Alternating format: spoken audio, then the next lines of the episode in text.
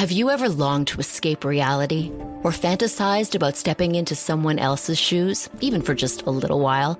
Hi, I'm Laura Mullin. And I'm Chris Tolley. We host CBC's Play Me, the immersive podcast that transforms theater into addictive audio fiction. Join us for a new season and disappear into a world rich with drama, where every show delivers hypnotizing stories and unveils intriguing characters with secrets. Play Me wherever you get your podcasts. This is a CBC podcast. Welcome to Ideas. I'm Nahlah Ayed. For five years, beginning in 2016, one of Turkey's most important writers, Ahmet Altan, was sentenced to life in prison. One of his charges? That during a television interview, he gave out subliminal messages supporting an imminent coup against Turkish President Recep Tayyip Erdogan. His arrest was seen as Kafkaesque a blatant and bizarre tactic to silence the celebrated and outspoken novelist and journalist. And yet, during his time in prison, Ahmet was not silent. He managed to write two novels and an internationally acclaimed prison memoir, the latter smuggled out on small pieces of paper to his lawyer.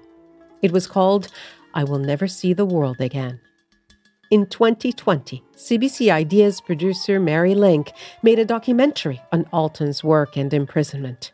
It won an Amnesty International Award in Canada for outstanding human rights reporting. And due to an intense international campaign, including a ruling by the European Court of Human Rights, Ahmet Altan was released from jail in 2021. Recently, Mary Lynk was finally able to meet Altan, albeit online. In part to celebrate the English release of his novel, Lady Life, written during his time in prison. Here they are, setting up the interview with Mary in Halifax and Ahmet in Istanbul. Okay, what, what should I do now? Now you just talk to me. So, what's the weather like there? Oh, it's nice and. Uh, it's very nice to see you at last, and thank you very much what you have done for me. You know, I, I'm really grateful. I know you did a lot for me, and I'm very happy to see you.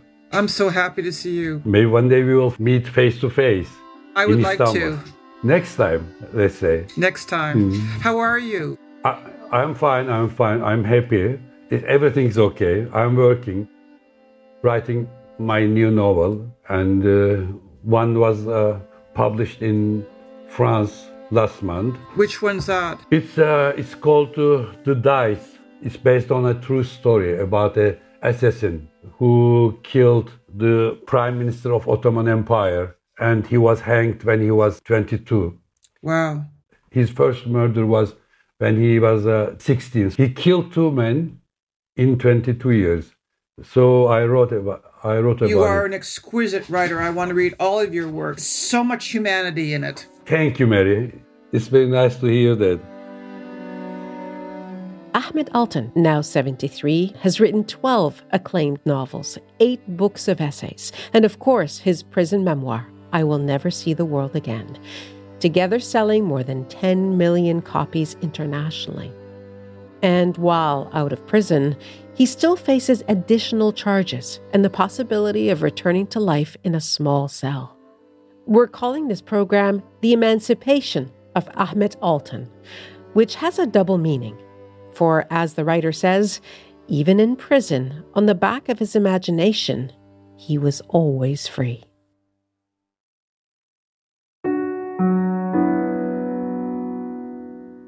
When I was taken to the prison, I decided that I can die here. And, uh, you know, sometimes you talk to yourself, you ask questions to yourself, and I ask myself, is it okay with me? And I said, yes. If you are ready to accept reality that you can die there, then they cannot touch you okay, you say, I will die here. I accept it. and I will walk with it. I was sentenced for life. Yeah, but honestly, I didn't care because I knew they weren't real judge. I knew it wasn't real court. So when we were going back to the prison from the courtyard with the other convicts, I told them, do not care. It's not a real courtyard and it's not a real sentence. It, it was like mm, comedy, but uh, a little bit painful one. They lock you, you know. Yeah, that's the true sentence. But uh, your imagination can save you. You know, I I had imagined a lot of things, and some of them became novels. I thought about the past. I thought about the world, the cities I have seen. Uh, shall I say, the women I have seen, and the women I haven't seen. Uh, your imagination is, as you know, richer than the real life. It has no it has no boundary in the imagination. So you can go everywhere, you can be with everyone, you can do everything, even you can fly, you can do every everything. Imagination is a real freedom, even in the prison. That's what you said. The writer can't be uh, locked away. Their imagination can always escape through the bars, right? Yes. Yeah, it's true. It's not a fantasy. It's the reality, at least for me. I, I lived like that five, for five years in the prison. How cut off is prison from the rest of the world? How would you explain that world to those of us who've always been outside of bars? Yeah, I, I was cut off the world. My lawyers used to tell me what happened, what you did, your program, for example. And uh, I have to say that it helped me a lot I knew that I was in the prison, but I also knew that there were my friends around that I haven't met yet, and uh, they are trying to help me. It, it helps you. It it makes you happy, you know, and strong and powerful, resilience. So I owe you and a lot of people a lot of days, hours, minutes that you do not know. You helped me a lot. It's very important when you are in the prison it gives you faith. You need faith in humanity, don't you? Yes, yes, yes, yes, yes. And I knew that the world wasn't Turkey. There was a world beyond Turkey. There were people beyond Turkey. They understood and they tried to help me. Even, I think, 42. Uh, I think it's 52. 52, maybe.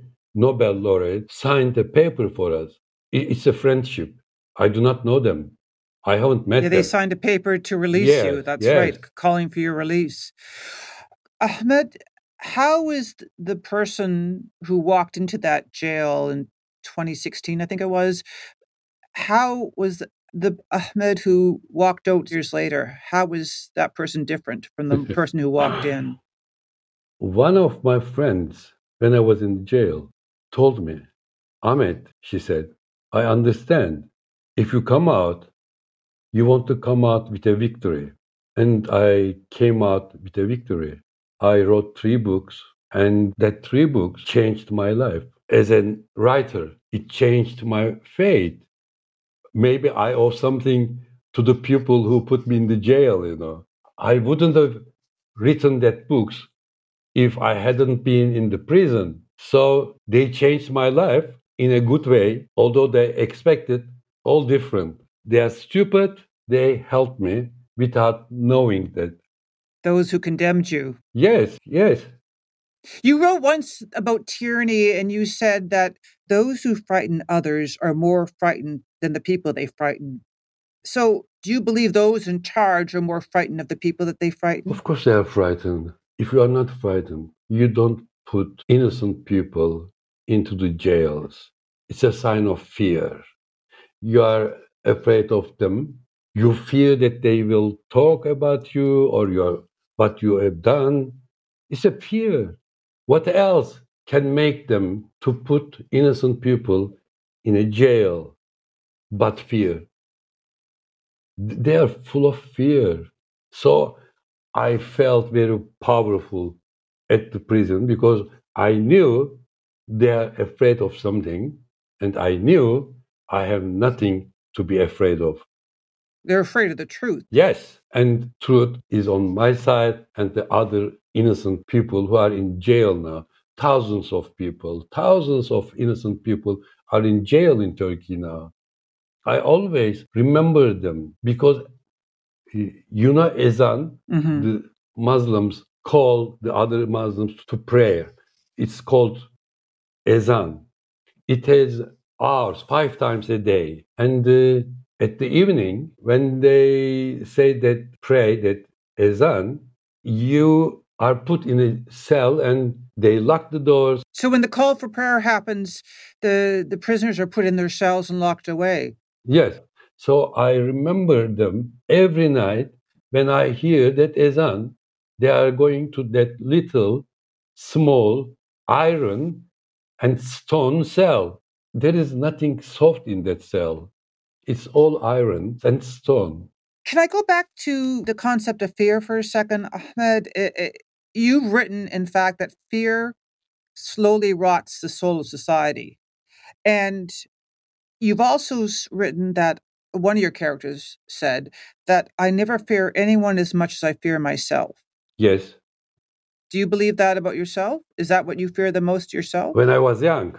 When you were young. Yeah, we change as we get older. Yes. Yeah, we change. Uh, we can get peace within ourselves. You know, you have a lot of characters, personalities in yourself, and you are very dangerous for yourself, especially if you are smart you know, if you are smart, it means you have a lion that you have to feed.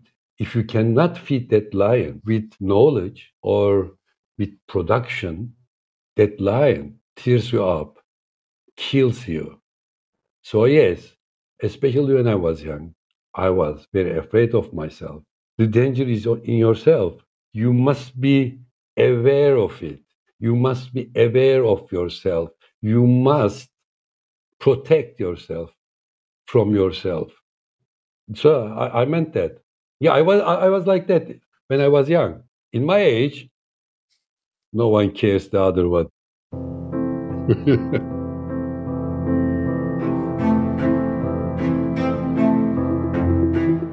when you were in prison, you wrote three books. I Will Never See the World Again, which is a breathtaking the, the prison memoir that was smuggled out. And it's really life affirming. It's not depressing. It's it's something to read if you're actually in need of solace. Thank you. You also wrote two novels, and one of them is Lady Life. Yeah, which is really evocative. But tell me about Lady Life, the premise of this novel, and how it was born in your cell. In in the prison, uh, they don't let you watch every channel on television. There were some channels that they chose. One of them was very cheap one. They were women and uh, they didn't hide their bodies a lot. So honestly, I loved to watch that television that I hadn't knew that something exists. Were they dancing? Yes, were they dancing, dancers yeah, like it was in the they, novel? They were, I'm almost shocked. I'm shocked uh, that that this was allowed. Yeah, I don't know why, but they allowed us. They sing, they dance, and uh, I had a prison mate. He, he was educated on movies, and I told him, look at that television. It's, it's full of color. You can make a movie about it.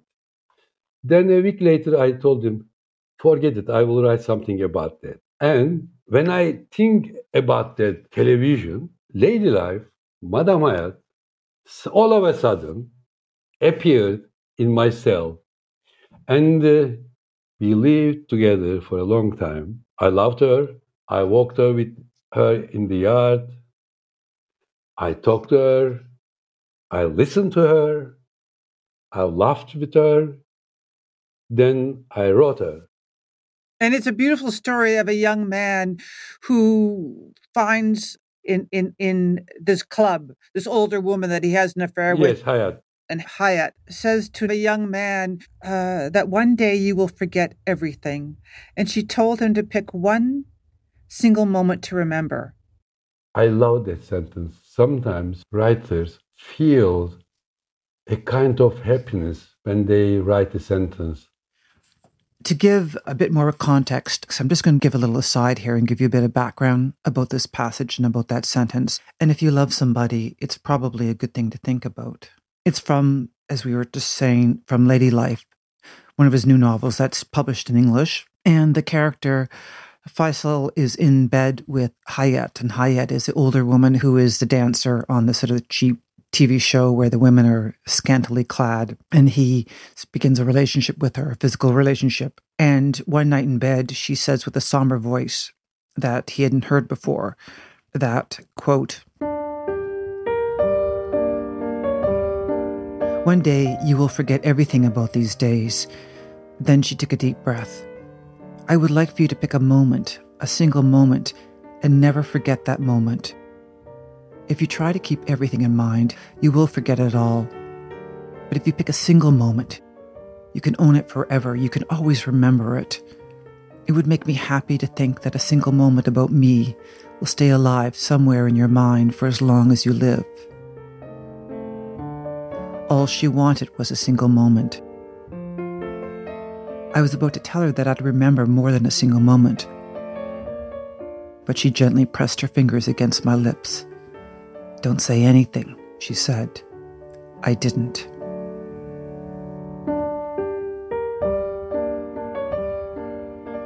When someone asks about that line, I think you are the first. It makes me happy.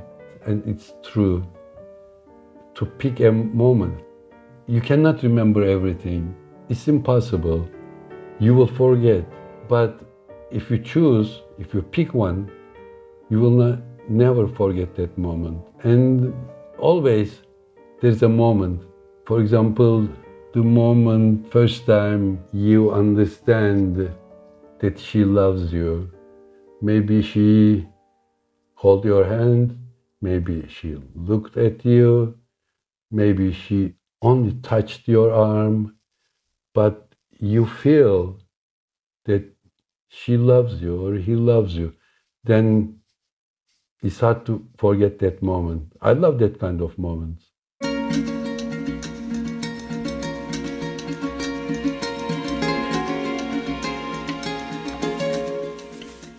what is really fascinating too, and what you often write about, is the underbelly of Istanbul. That it's you say that Istanbul is not a city you can easily know, and this kind of dance place is a reflection of the of the underbelly, especially in a country where there's sort of Islamists who are running the place to begin with.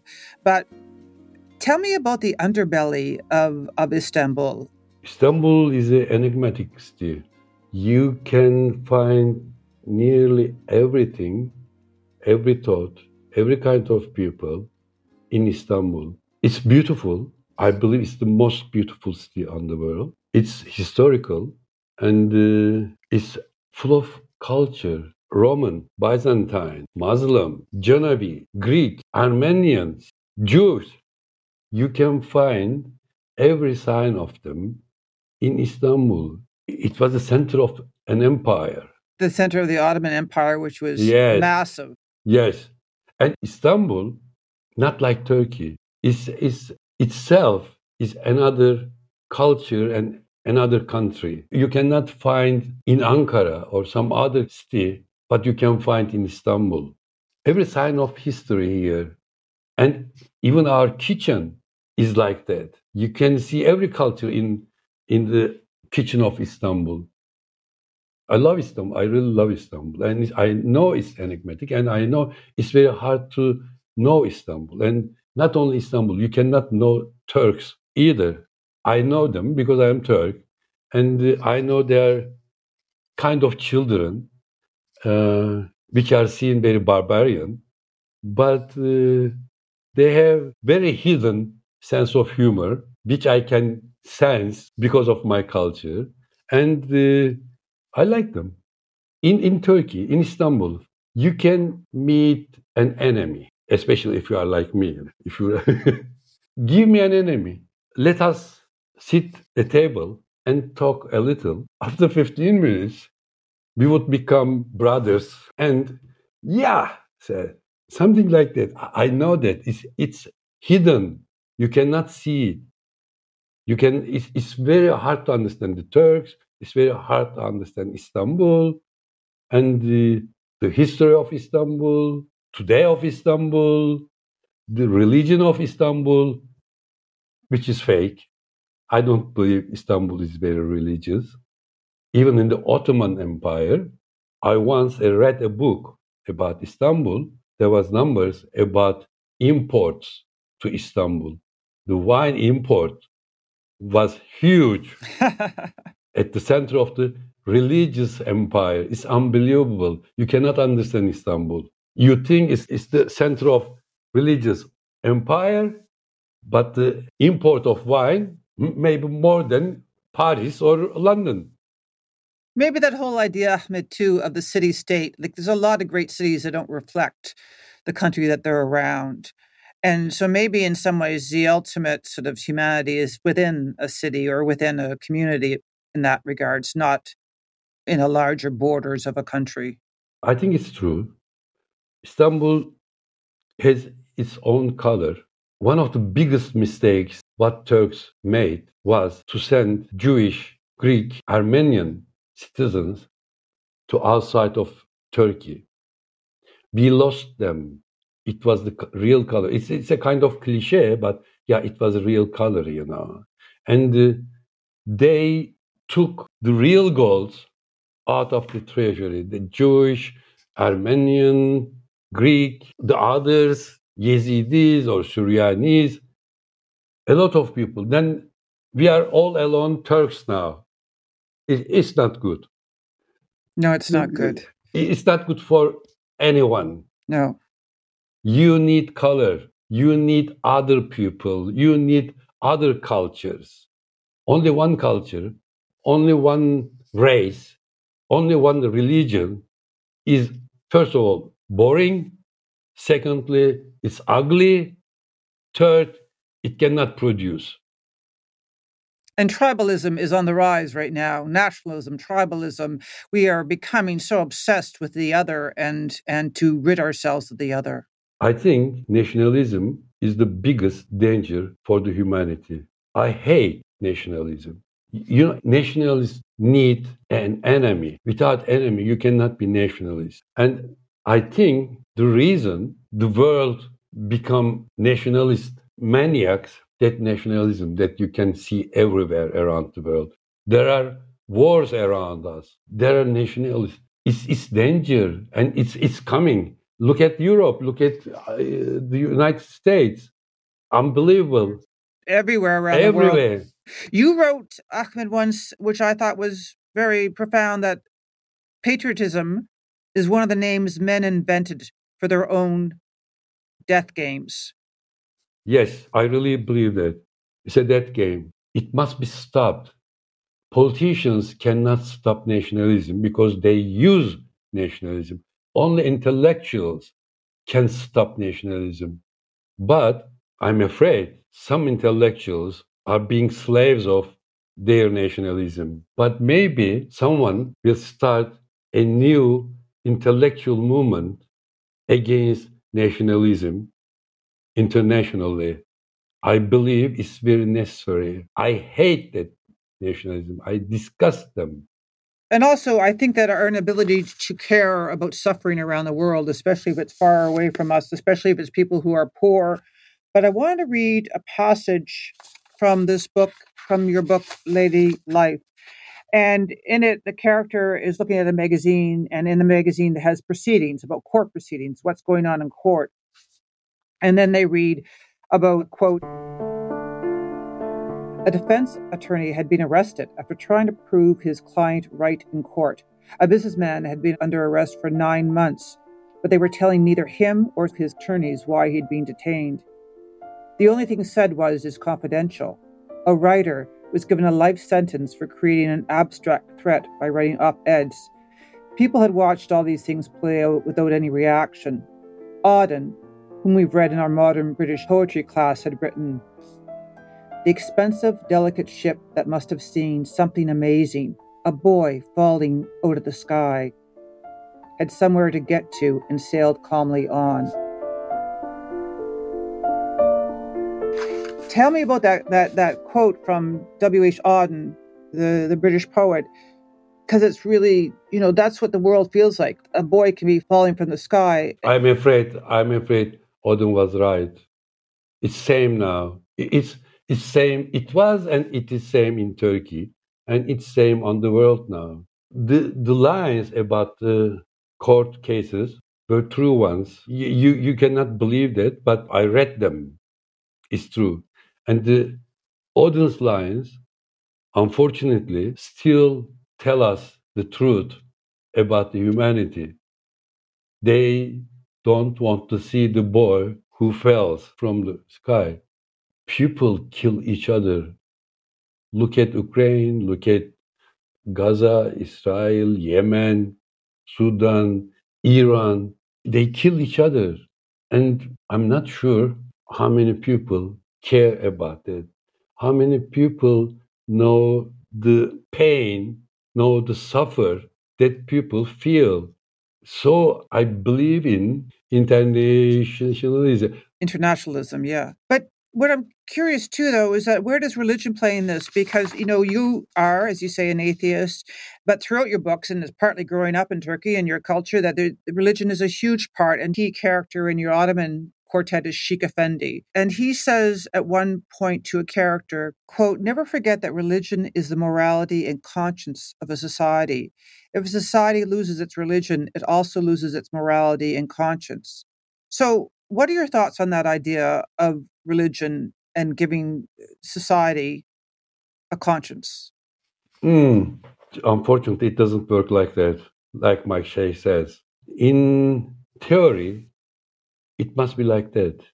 One of my friends once told me if you have conscience, you have a God.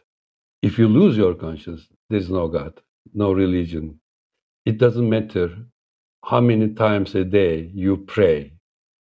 People in our era, unfortunately, is on the brink of losing their conscience. They do not care about other people. Conscience means that you care other people. If you not care, there is no conscience. It's not religion. Maalouf told something about religion, and he was very right. He said, because they believe in God, they thought they do not need morality. I think it's true because they think if you believe in God, the God, he, she, it, I don't know, will forgive you whatever you have done.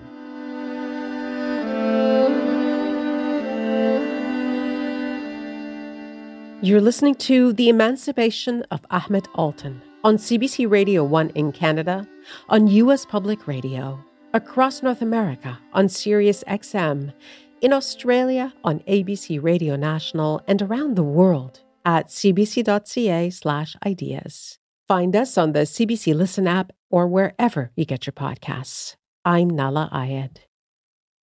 When faced with the complex moral questions the world tends to throw our way, it's easy to feel overwhelmed. My name is Waleed Aly. And I'm Scott Stephens. We're the hosts of The Minefield, an ABC Australia podcast. And each week we try to navigate the moral complexities of modern life in a way that's unexpected, unpredictable, intellectually serious, but more than a little fun. Along the way, we're joined by a range of philosophers and thinkers who promise to help you see the world and the challenges we face in a different light. You can listen to The Minefield wherever you get your podcasts. Let's return to CBC Ideas producer Mary Lynk in conversation with the Turkish novelist and journalist Ahmet Altan, who was at his home in Istanbul. He was sentenced to life in prison in 2016 on charges that his supporters called farcical and unjust. Due to international pressure, he was released from incarceration in 2021, but he still faces the prospect of a return to jail. Some might argue Ahmet Altan was raised to be arrested. Speaking truth to power and being thrown in a Turkish prison for it is something of a family tradition. I have a big family. One end, I have a grand grandfather who was sheikh, religious guy. On the other end, there was Ottoman Pasha, uh, who fought for 10 years at Balkan War, Gallipoli, and Freedom War. It's my father's side. My mother was Kurd, and I learned she was Kurd when I was over 40. I thought she was Arabic. Then one day, a Kurdish friend came to me and he said, You are Kurd. I said, No, I'm a good Turkish person. Why should I be Kurd? And he said, Your mother was Kurd. Then I went to my aunt, who was older than my mother, and I asked her, Aunt, are we Kurds? And she said, Of course. I said, How of course? Wow. Because, I mean, there's this huge conflict between obviously Kurds and Turkey, the state of Turkey. So, how did it, like, I know that we talked about nationalism earlier and the destructiveness of it, but when you find out the blood of the Kurds are within you, does it affect you? I love Kurds. Before I learned that reality, I wrote a lot of articles about Kurds before I learned that. Then I was curious why I didn't know that. Then uh, I understood. My mother was uh, brought in Turkey when she was one or two years old. And at that time, Turkish Republic didn't let the Kurds to come Turkey. So the ones, our relatives who brought my mother in Turkey, said she was Arabic. And because she was too young not to tell someone else, they told her that she is Arabic. Then one day, my brother called me up and said, Iraqi president wants to have lunch with us. I said, why? Why should we have a lunch with Iraqi president? And uh, he said, because he is son of our grand uncle. He's our cousin, the Iraqi president. He was Kurd, Fuat Masum. Then we found out that we have relatives in Iraq, Kurdish relatives. So my mother's side was Kurd, my father's side, white man, and Pasha, and religious guys, and wealthy. So I have a lot of cultures in my life, and it helped me. I read somewhere, Ahmet, and you might have written this, uh, that criticism lies deep within the Altan's DNA. My grandfather was sentenced to death because he helped also that freedom war. And my Kurdish relatives, they also were sentenced and put in prison. From both sides, I have the prison. And my father, who was great figure in my life, who was a very well-known writer, one of the first socialist deputies of Turkey, and he was put in jail because of being communist 50 years ago. And tell me more about him. Your uh, Çetin Altan. Altan. He, yeah, he was a left-wing writer and a politician, as you say, and he was taken away 50 years ago by the police, similar to your own arrest. But tell me about that day because you remember an expression on his face. Yes. That taught you a lot about life. That day that they came to take him away. Tell me about that. They came at dawn. I remember the day, a pinky sky, you know, sun is rising and uh, my father said, uh, "Okay, let me put on something, and I, you can have a cup of coffee." And the police guy said, "No, thank you." And uh, my father said, "You can have one cup of coffee. It's not a bribe." Then they took him, put in police car, and I saw his face. He was smiling at me, and I didn't forget that. Yeah, he was going to unknown because at the days of uh, military coup, and uh, I learned that they wanted to hang him. They didn't, uh, but he was smiling, maybe to console me or maybe make me feel relaxed. But still, it's not that easy to smile at when you are going to unknown destiny. So I, I, I didn't forget that morning I didn't forget his smile. And when I, they came to my house at dawn, a pinky sky again, a warm day. Now they were, I think, six guys with their weapons and rifles and terrorist police. It's, it's a bizarre, you know. They terrorist police. They were trained to get armed men But instead, they come to a writer's house as six men with their rifles and they started to search the house and uh, I made tea for myself and I asked them, Would you like a cup of tea? They said no. And I said, You can have it. It's not bribe. I repeated my father's sentence and they took me. There was that profound moment that you write about in the book that will always live with me, where you were in the back seat with one of the six men, yes. and they offered you a cigarette. Yes. And you, but then you said to them, "No, I only smoke when I'm nervous."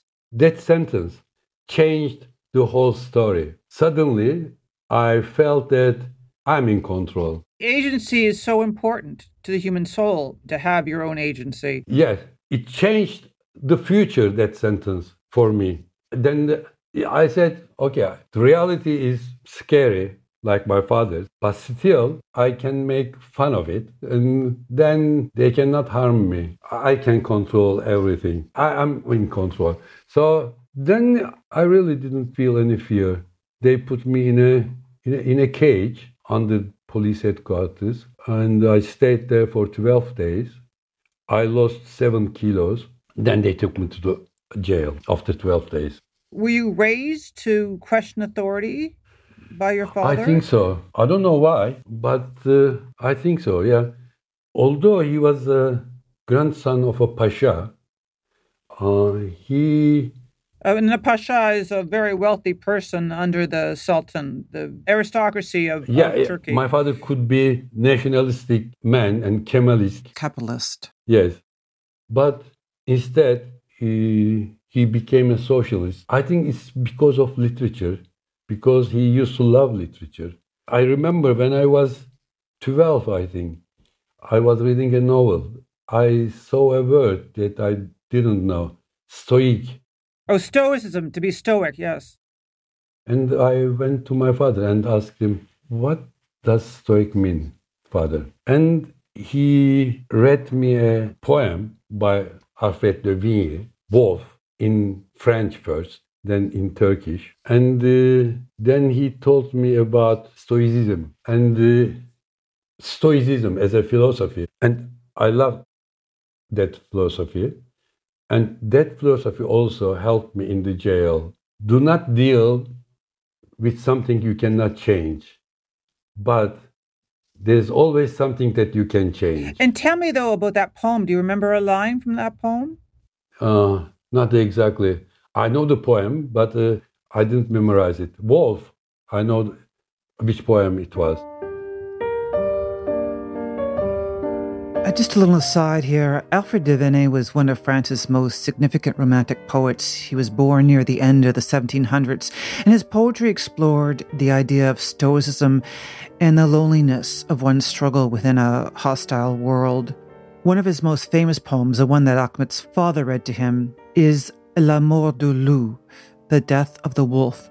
The story is about hunters who come across four wolves a, a father, a mother, and two cubs.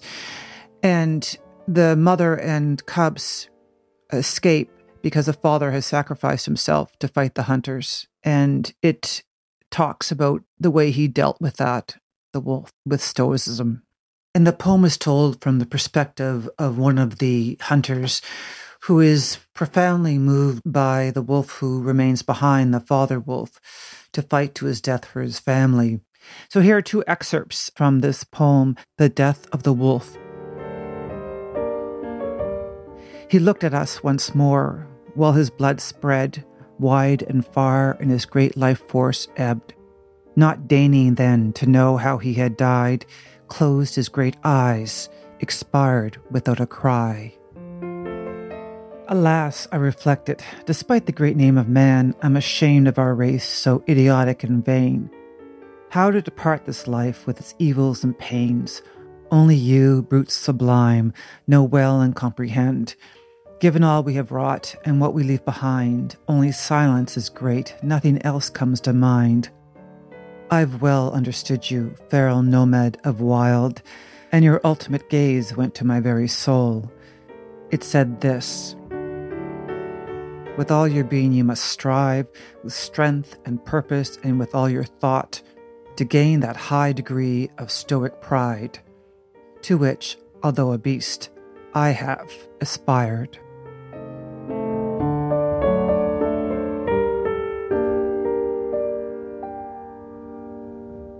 I love Alfred de Vigny as a poet and as a writer.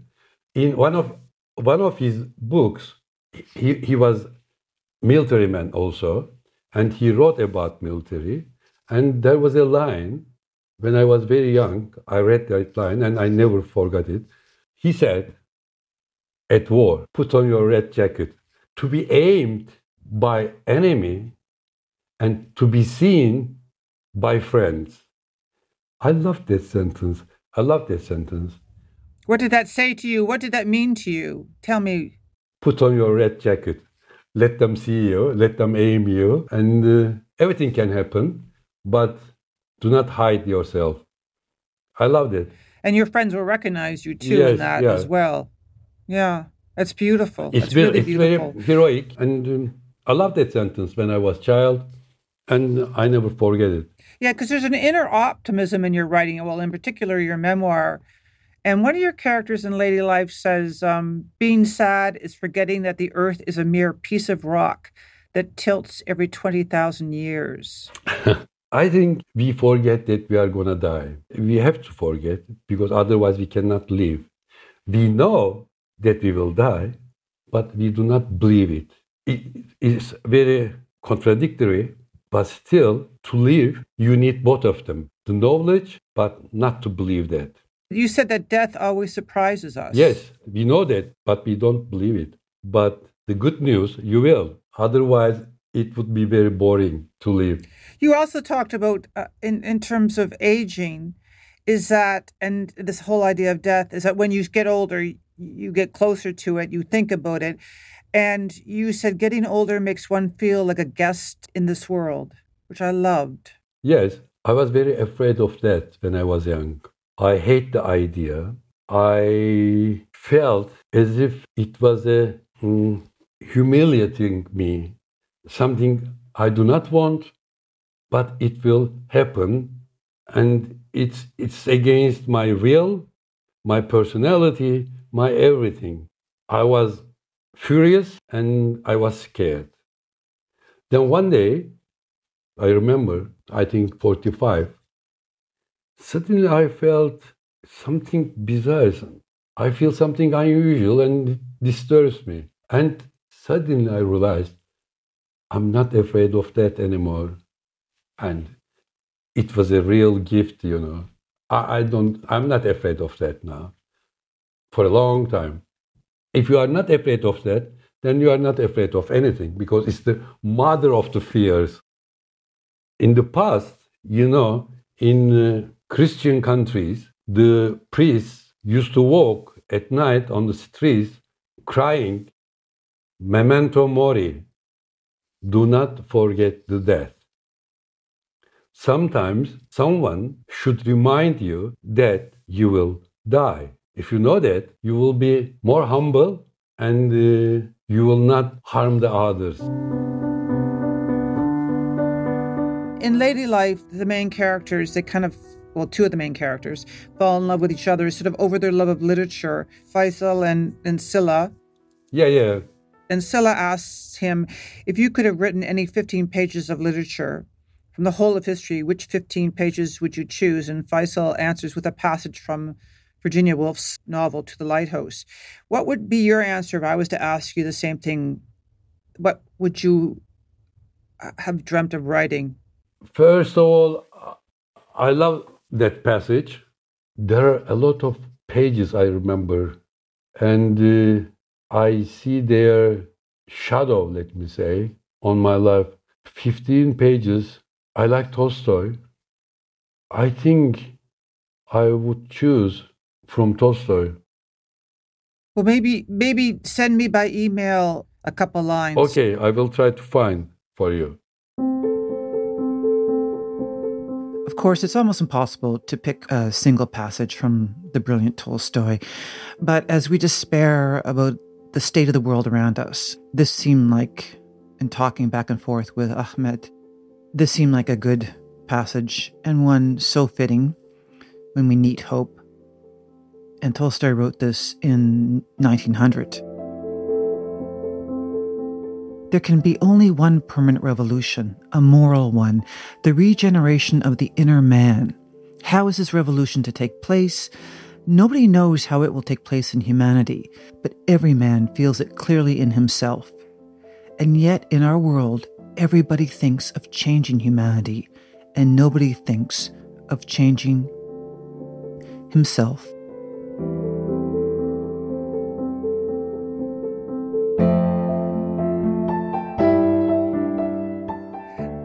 Ahmet, you're not only a writer, of course, you started a newspaper, you're a highly respected journalist, and it's what your journalism did. Speaking truth to power is essentially how you ended up in prison. And you still could face future persecution. What is life for you like now? And are, are you following the advice in Voltaire's novel where they come across a character, an old man in Turkey, and he tells them about his philosophy of life, that he's abstaining from politics and cultivating his own garden, which you sort of referred to in your writing, that idea of cultivating your own garden. Are you being more careful these days? If not for yourself, perhaps for those who love you? Uh, I'm sentenced 20 years now. I still have that 20 years. I wait for the decision for that 20 years from three different cases. I don't care the prison. I'm ready to go back. I really mean it. I can work there. I can write there. So it doesn't matter.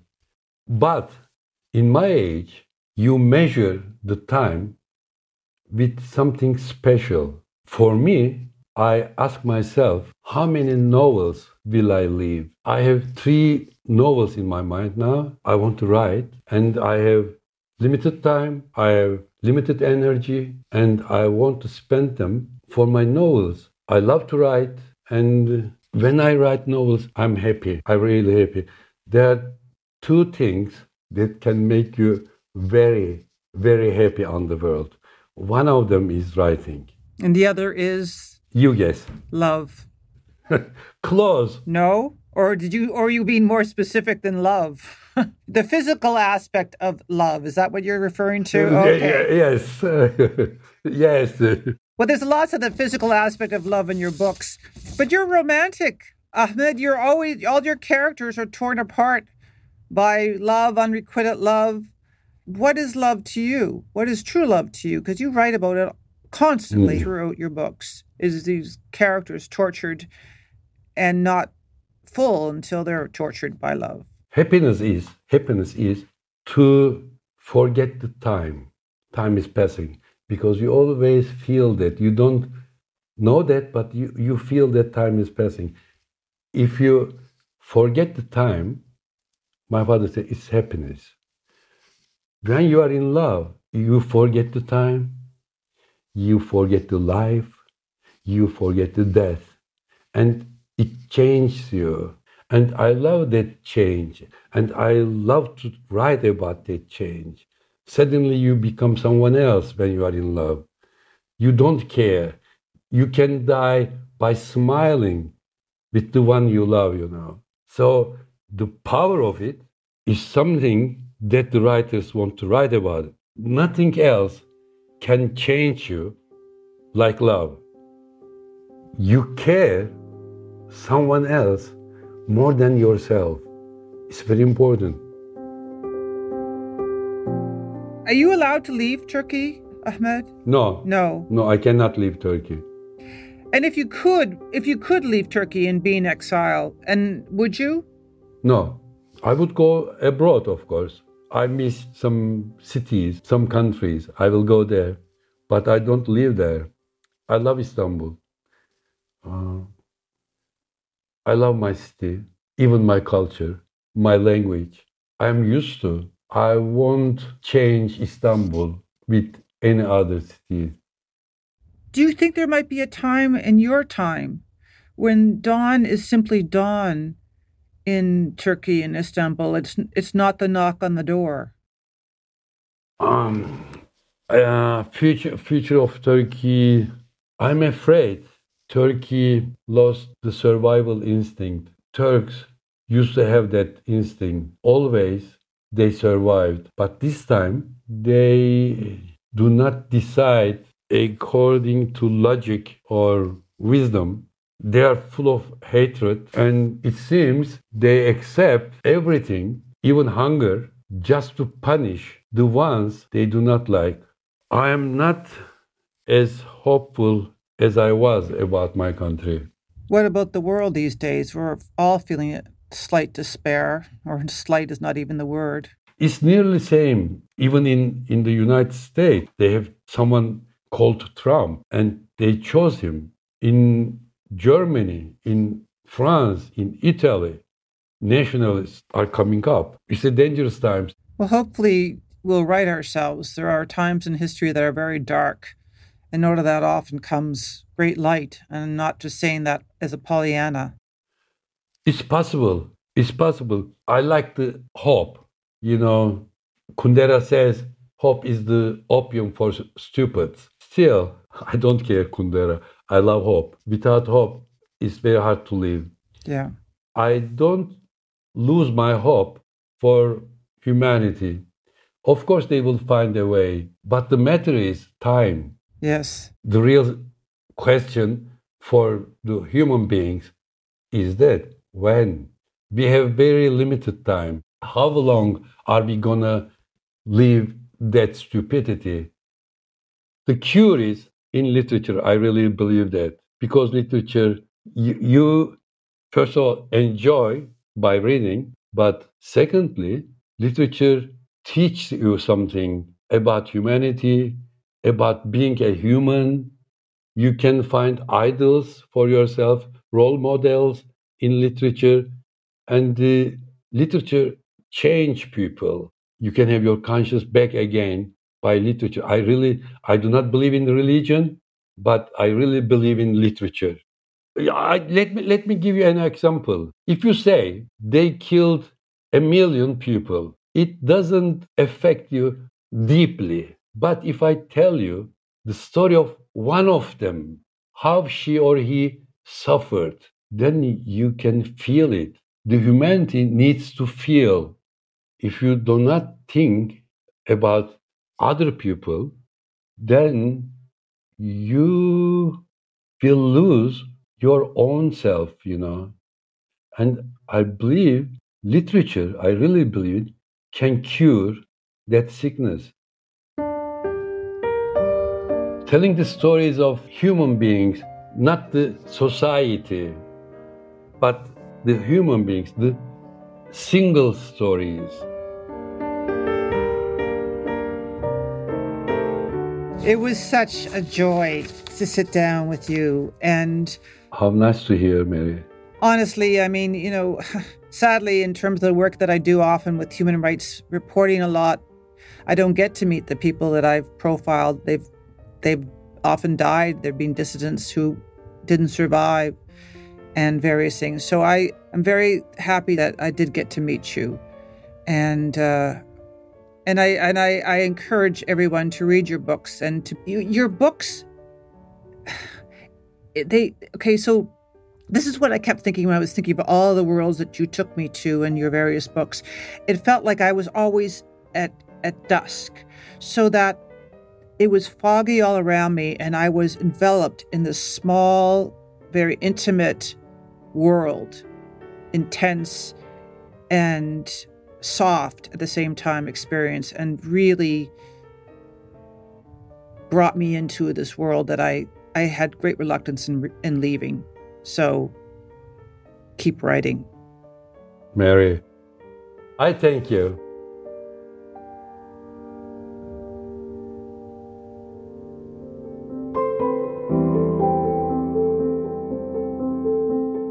You were listening to The Emancipation of Ahmet Altan, Ideas producer Mary Lynk in conversation with one of Turkey's most important writers you can go to our website, cbc.ca slash ideas, to see additional material for this documentary. This program was produced by Mary Lynk. Technical production, Pat Martin and Danielle Duval. Our web producer is Lisa Ayuso. acting senior producer Lisa Godfrey. Greg Kelly is the executive producer of Ideas, and I'm Nahlah Ayed.